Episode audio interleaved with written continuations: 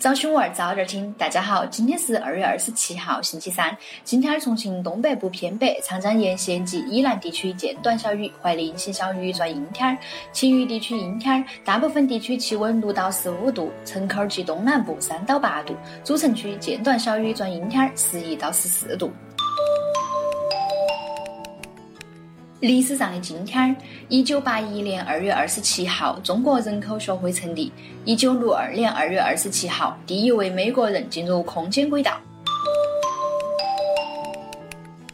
资本地，注意啦！即日起，内环内两个路段有占道施工。内环快速路西环立交施工期为15天，施工期间将占用西环立交高滩二到凤中方向左侧一条车道，将会造成高滩二到凤中方向交通拥堵。内环快速路新华立交到马山西大桥路段施工期为60天，在增值期间内，该路段只保留2条车道行驶。市民出行时，请提前择道避开施工路段，避免耽误出行。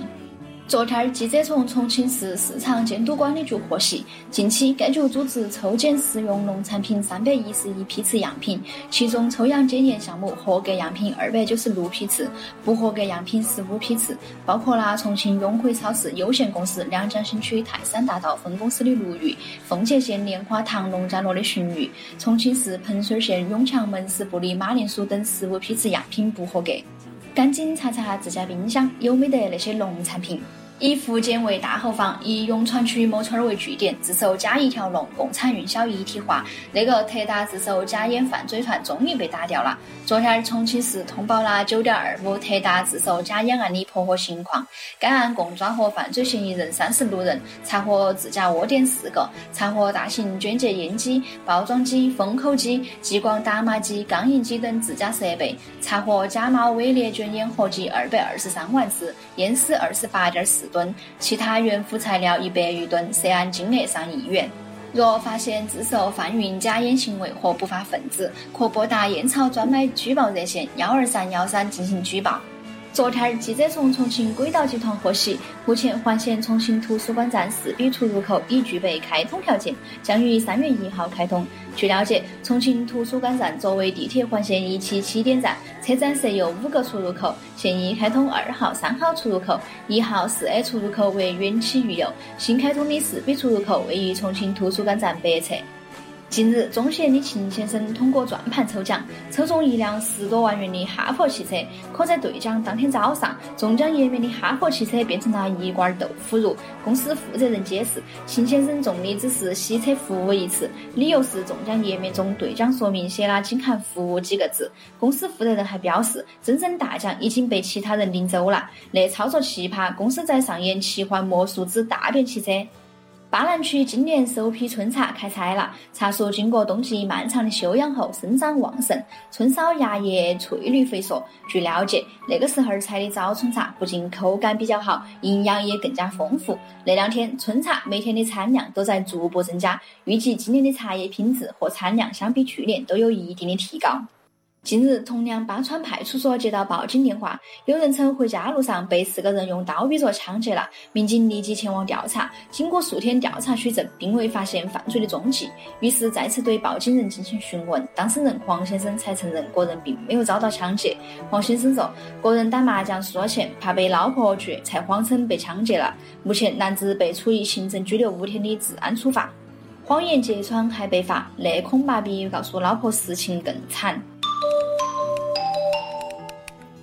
蓝天下，昨天，内蒙古锡林郭勒盟 2.23 重大事故调查组发布初步调查结果，事故主要原因是企业网上非法购置运输车辆，并私自将运输地面人员的车辆用于经厦运输，且事发时车辆严重超载。根据事故调查结果，依法依规对相关负责人作出处理，目前对事故中的伤者正在进行全力救治。没得无原因的事故，只有藐视生命的违规，非法企业必将受到法律制裁。日前，由汪文成新版语文教科书删掉了课文成色事件，人民教育出版社回应称，初中通编历史教材7年级上册《秦末农民大起义》一课专列陈胜吴广起义，详细介绍陈胜吴广大泽乡起义，并引述了王侯将相另有重夫。考虑到《史记》在中国文学史上有重要地位，初中语文通编教材在8年级上册从《史记》中选择周亚夫君细流，替换陈涉事件。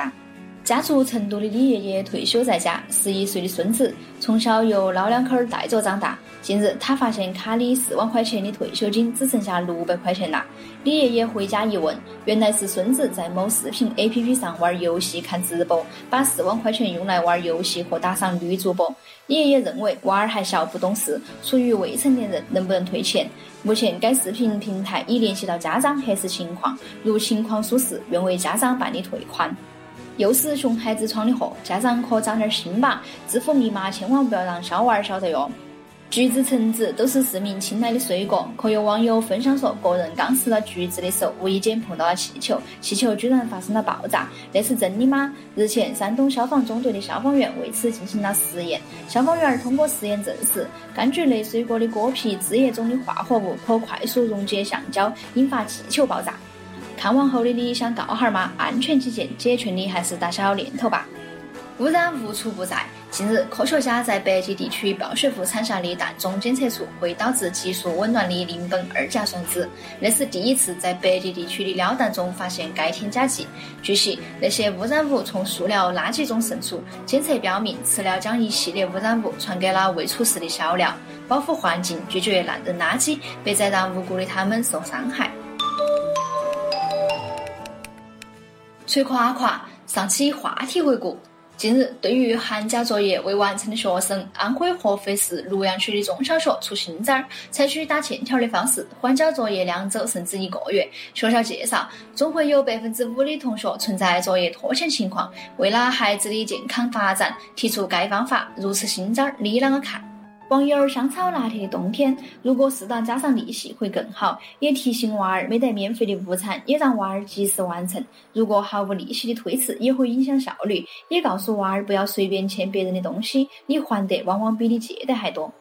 网友于 ADFWASPXB， 寒假作业的压力只会在开学前几天起作用，然后在压力的促使下都是一个奋起必输的不眠夜。网友潇潇，没完成作业都是不对的，如果从小都放纵那种拖拉的性格，我认为对娃儿成长是不利的。网友 Safraser， 首先寒假作业肯定可以在寒假写完，每天规划一点，可以不耽误任何玩耍的时间。我觉得打欠条给同学留了退路，个人感觉不是很好，当然不否认那是一种新型的尝试。今日话题。近日，广州制衣厂遇招工难，一名工厂老板称，厂里最多曾有100名工人，现在不到30人，即便是月薪过万，也依然很难招到工人。有人借口出去买瓶水，人都不见了。尤其是90后，想创业的心比较大。对此，你啷个看？你觉得个人找工作最看重哪些点？更多精彩新闻，请深夜读新重庆客户端。